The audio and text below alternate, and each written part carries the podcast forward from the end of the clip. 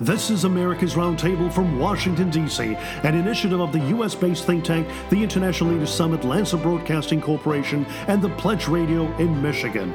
I'm Joel Anand Sami, your co-host, joined by economist Natasha Sartorch, co-founder of the International Leaders Summit. America's Roundtable brings together leading voices from business, government, media, and the public policy arena. Thank you for joining us on America's Roundtable. This weekend on America's Roundtable from Washington, D C, we are truly honored to have an extraordinary media leader join us from Israel's capital city, Jerusalem. Chris Mitchell is the C B N News Middle East Bureau Chief based in Jerusalem, Israel. Chris first began reporting on the Middle East in the mid nineteen nineties. He repeatedly traveled there to report on the religious and political issues facing Israel and the surrounding Arab states. He has traveled extensively, including the more difficult places affected by conflicts of war. There are very few Western journalists that have a deep understanding of Israel within the Middle East and the challenges and opportunities that the Jewish state faces in the twenty-first century. For our listeners, we encourage you to consider viewing C B N News, the Jerusalem Dateline. He is an author of excellent books, including ISIS, Iran, and Israel, What You Need to Know About the Current Mideast Crisis and the Coming Mideast War. Welcome to you, Chris. Thank you so much for joining us on America. America's Roundtable. Welcome, Chris. Thank you, Joel and Natasha. Great to be with you. Chris, uh, I recall us being in Jerusalem in December twenty sixteen when then-President-elect Donald Trump made an official statement to move the U S Embassy to Jerusalem, a historic endeavor. History was made on May fourteenth, two thousand eighteen, when the U S Embassy in Jerusalem was opened on the day of the seventieth anniversary of the Israeli Declaration of Independence. In January this year, in Washington, D C, U S President Donald Trump unveiled his peace plan with a position that Israeli sovereignty can be applied to Judea and Samaria, also known as the West Bank, only within the context of the plan. The Peace to Prosperity, also known as the Trump Peace Plan, allows for the annexation of thirty percent of Area C within the West Bank area. Chris, as leaders from within Israel begin the process to annex parts of Judea and Samaria, the heartland of Israel, what is the situation on the ground within Israel and Judea, Samaria, and what are the actual steps that need to be taken to implement the Trump administration peace plan? Well, again, it's great to be with you, uh, Joel and Natasha. And when you mentioned Natasha back on uh, May fourteenth, two thousand eighteen, uh, when the U S Embassy was officially uh, announced or, or actually declared, I was there at that uh, particular, uh, actually historic occasion. And, uh, you know, but preceding that declaration or recognition or moving the embassy to Jerusalem, there was a lot of uh, angst. Uh, people thought maybe World War Three would break out or the Middle East would be in flames. Uh, there are some people saying that right now about annexation. And let, let me first uh, say annexation might be a bit of a misnomer. Uh, annexation has the idea that actually Israel is taking over other land that they don't uh, currently uh, are settled in, sort of like uh, Russia taking over Crimea. Uh, what they are doing is applying Israeli law over the Jewish communities that are already in uh, Judea and Samaria or the West Bank. Uh, so that would be a more perhaps accurate explanation of what an- annexation actually means. They're not taking over additional land that they don't already have, or they're seizing Palestinian land. But the reaction is uh, is very strong uh, against annexation by nations like Jordan. Uh, in fact, there seemed to be it was headlined the other day that uh, King Abdullah would not even take a phone call from Israeli Prime Minister Netanyahu. He is definitely against annexation, as well as other Arab uh, nations, like uh, the ambassador from the U A E, United Arab Emirates, just came out against it. In fact, he had a Hebrew uh, language op-ed about that. And so gives you an idea of sort of the tension going on right here. Even inside the government right now, uh, Joel and Natasha, there is a disagreement about, you know, whether or not to implement annexation. Obviously, Israeli Prime Minister Netanyahu ran on that platform before the latest election. However, alternate Prime Minister Benny Gantz, who's also the uh, defense minister seems to be uh, is somewhat opposed to it. And there's a lot of disagreement, perhaps, of how this uh, you know Trump peace plan should be implemented. One thing that's going on, very important thing, is that Ambassador David Friedman and sort of the U S administration is working with the Israeli uh, government right now, mapping out what actually would be the territories annexed by Israel. So there's a there's a lot of things going on. It's it's headline news here almost every day. All the uh, development happening uh, almost on a daily basis. Chris, uh, we were able to view your recent uh, interview with Oded Revivi, a mayor in the uh, Jewish uh, uh, community within the heartland of uh, Israel, and he was uh, commenting about what this particular peace plan means for the Jewish communities in Judea and Samaria. Uh, what were his thoughts, and what did you take as sort of a, a key element uh, as to how they view this peace plan? Well, Uh, the mayor of Afrat, Oded Revivi, is wholeheartedly behind the Trump peace plan. He thinks it's a historic opportunity uh, for Israelis living in the biblical heartland. And uh, now he doesn't think it's a final answer, but he thinks it's a great step uh, for these communities, Jewish communities in the biblical heartland. And just to give you a little historical context, the quote-unquote West Bank really had few, if any, Jews in it before nineteen sixty-seven. After the nineteen sixty-seven Six-Day War, uh, Jews began to resettle this land, which when we call it the biblical heartland, we're talking about Abraham, Isaac, and Jacob. We're talking about Shiloh, where the uh, tabernacle of the Lord was there for over three hundred years. Hebron, where the uh, first uh, Jewish capital uh, was before it came uh, to Jerusalem. So this is uh, the biblical stories that we read are are in mainly in that area. Also, uh, as someone's pointing out to me actually this morning, the covenantal altars that were uh, built uh, with the Lord and the Jewish people are mainly in this area, Jerusalem, Hebron, uh, Bethel. And so uh, now this is what uh, Revivi, Mayor Revivi said. He thinks it's a historic opportunity. However, there are many other Jewish leaders uh, like Mayor Revivi uh, that disagree with it. And the reason they do, Joel and Natasha, is they believe that the Trump peace plan uh, is looking for a Palestinian state. And they're concerned that if the uh, annexation goes through, uh, then the uh, Palestinian state would be established. Now, people on the other side of the argument saying, well, what that means is in the Trump peace plan is a Palestinian state has to be negotiated. They have to disavow terrorism.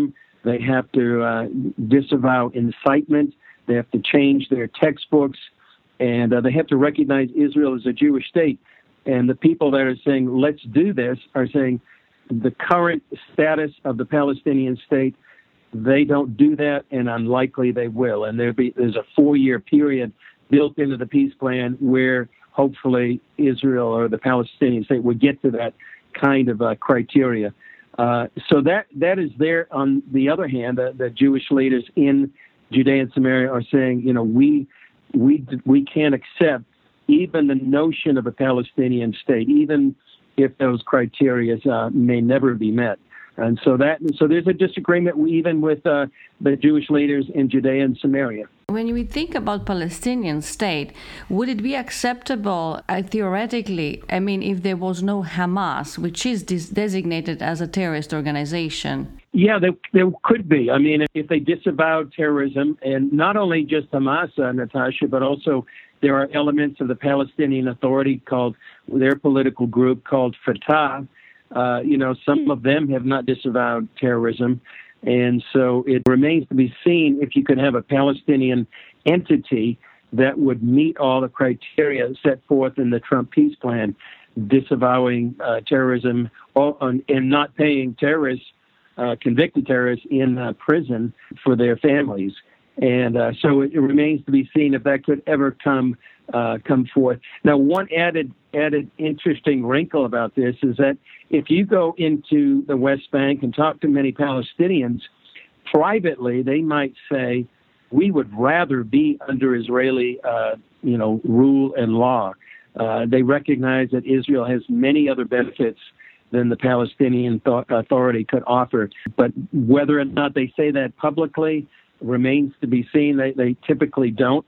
There was an undercover report by one of the Israeli media not too long ago where in, uh, a sort of an undercover journalist went in and talked to many of these Palestinians. And many of them said, you know, we life would be better if we were un- under uh, living under Israeli law. But that's very dangerous for them to say publicly. Chris, uh, in the Washington Post, Ishan Taru wrote a recent piece in which he quotes Robert Satloff, an executive director of the Washington Institute for Near East Policy, who says, I quote, a cost-benefit analysis argues for preserving the status quo, unquote. How are Israel's leaders balancing the efforts to implement the Trump peace plan and respond to the Arab and European nations which are publicly opposing the efforts to bring about stability and prosperity in Israel and the region? Well, I guess status quo, uh, Joel, would certainly be uh, the easier way to go and, and perhaps maintain uh you know, a relative calm right now. Obviously, many of the Arab nations and the E U certainly have come against that. Uh, there was a spokesman for the European Union here not too long ago who says this is against international law. We are opposed that, and they want a negotiated two-state solution. Let me let me tell you two things uh, that, that might be relevant to here. First of all, it was just A few uh, few weeks ago was the one hundredth anniversary of what's called the San Remo Resolution. That was just a few years after the end of World War One, where the great powers of the world divided up the Middle East and the Ottoman Empire. They established what's called the Palestinian Mandate, where they gave uh, the Jewish people a right to resettle a homeland. That included not only all of the West Bank, current Israel, but also much of Jordan, Uh, where they wanted the Jews to come back and reestablish their homeland. So based on that international law, which has never been abrogated, you could argue that all of the West Bank, including part of Jordan, should be part of uh, of Israel. And one added thing, too, that I've been hearing, uh, uh, Joel and uh, Natasha, is a spiritual uh, perspective. Uh, you know, if you look at the Bible, it says in Joel chapter three, that God will judge nations if they divide God's land. And so some Christians are arguing, listen, you know, annexation might be good. You might have, uh, you know, more Israeli control over some of these Jewish communities. However, you're still dividing the land God gave to the Jewish people, and there are consequences. That's uh, that's one other perspective here in, in a situation and a topic that has many different players uh, putting in their, their perspective. I believe that we would not be talking about the peace plan today if the Palestinian territories, which have been governed by Hezbollah on one side and Palestinian Authorities faction Fatah, which you mentioned, on the other side, if these territories had the rule of law, protection of property rights and good governance already in place. Perhaps if there was an opportunity for economic prosperity, we wouldn't have experienced the recurring conflict, but peace in the region.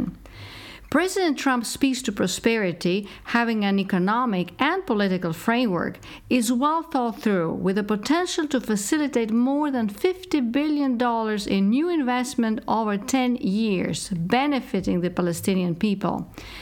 Chris, what other obstacles do you see to the implementation of the Trump administration's peace plan? Natasha, you mentioned something that would be uh, an economic boon to the uh, uh, Palestinian people, fifty billion dollars worth of investment. It could just revitalize all of that area, the West Bank. However, it was rejected out of hand by Palestinian Authority President Mahmoud Abbas. I, I think it's uh, two things I think are standing in the way of that economic prosperity or implementation of the economic part of the Trump peace plan. First of all, I think it's political. I think that uh, Mahmoud Abbas uh, rejects the whole notion of many of the criteria of the Trump peace plan. They would have to recognize Israel as a Jewish state. That's one major obstacle politically for Mahmoud Abbas and the Palestinian Authority.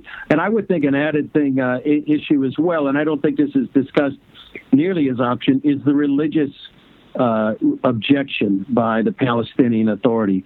There is a concept within Islam that any land that had been uh, conquered by Islam uh, needs to go back under the rule uh, or under Muslim rule. And so when Israel recaptured the uh, the West Bank, the city of Jerusalem, or the old city of Jerusalem, uh, really for many uh, Palestinians, and you can see this in their uh, sermons in the mosques or official statements, uh, for many, this is a religious issue, and they don't want uh, the Jewish people, uh, much less any Uh, non-Muslim, to be ruling over land that they believe needs to go back uh, under Muslim rule. So I think those two things would be would be obstacles to implementing this this economic plan, which on paper is um, would seem ideal for the Palestinian people to bring them into prosperity. Chris, uh, when we've been watching what's happening here in Washington, D C on Capitol Hill, uh, apparently there is a letter being circulated among the House caucus uh, within the within Washington, D C here. It was reported by the Jewish Telegraphic Agency, and apparently the House members uh, are trying to put together a letter that says, and it's uh, basically intended for Israel, warning about the dangers of annexation. Uh, and uh, this letter is actually being prepared by leaders within the Democratic caucus, basically progressive members, including the individuals part of the squad, the full freshman Congresswoman, Representatives mm-hmm. Alexandria Ocasio-Cortez of New York, Rashida Tlaib of Michigan, Ilhan Omar of Minnesota, and Ayanna Pressley of Massachusetts. And, and their intent is to basically communicate an explicit threat of uh, diminishment of aid to Israel, uh, which they want written into the letter. Uh, what do you see from your perspective as uh, as what this letter could do? And uh, would it uh, uh, certainly Uh, convey a pathway, uh, f- especially from uh, the congressional side where the House Democrats are in control, uh, that would try to remove aid and assistance to Israel? Well, I think uh, one thing, uh, Joel, is that it sort of is a indication of which direction the Democratic Party is going, and uh, the members of the squad that are taking the Democratic Party more and more to the left. And uh, some would argue that more and more anti-Israel lack of support, as opposed to bipartisan uh, support by both uh, Democrats and Republicans for, for decades.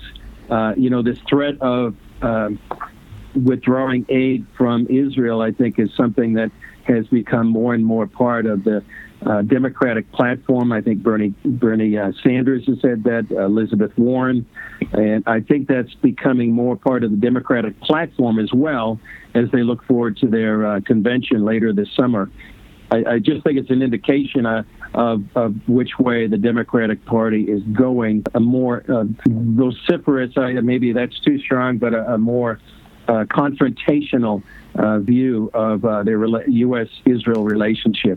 Uh, obviously, I don't think the, the Trump administration will go along with the letter or what they're asking for in the letter, uh, but I think more a sign of where the Democratic Party is heading in terms of its relationship with Israel. And Chris, yesterday um, there was a, another rocket fired from Gaza into southern Israel. And from the Jerusalem Post, we also read that a Lebanese newspaper reported that Gaza terrorists had agreed to halt the incendiary and explosive balloon launches after millions of dollars in Qatari funds were approved to be transferred to the Strip.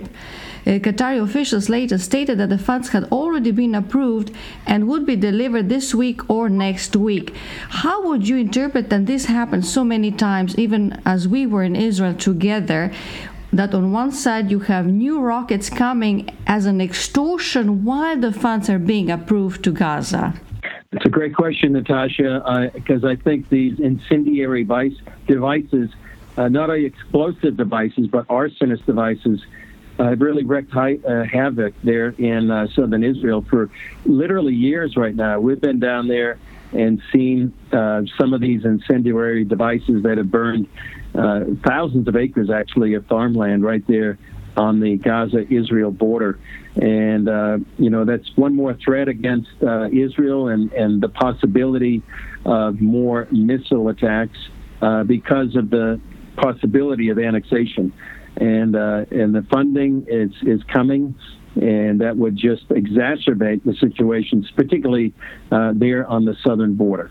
This week on An America's Roundtable from Washington, D C, we were truly honored to have an extraordinary media leader join us from Israel's capital city, Jerusalem. Chris Mitchell is the C B N News Middle East Bureau Chief based in Jerusalem, Israel. Chris, thank you so much for your time thank and you. for joining us. Thank you, Chris.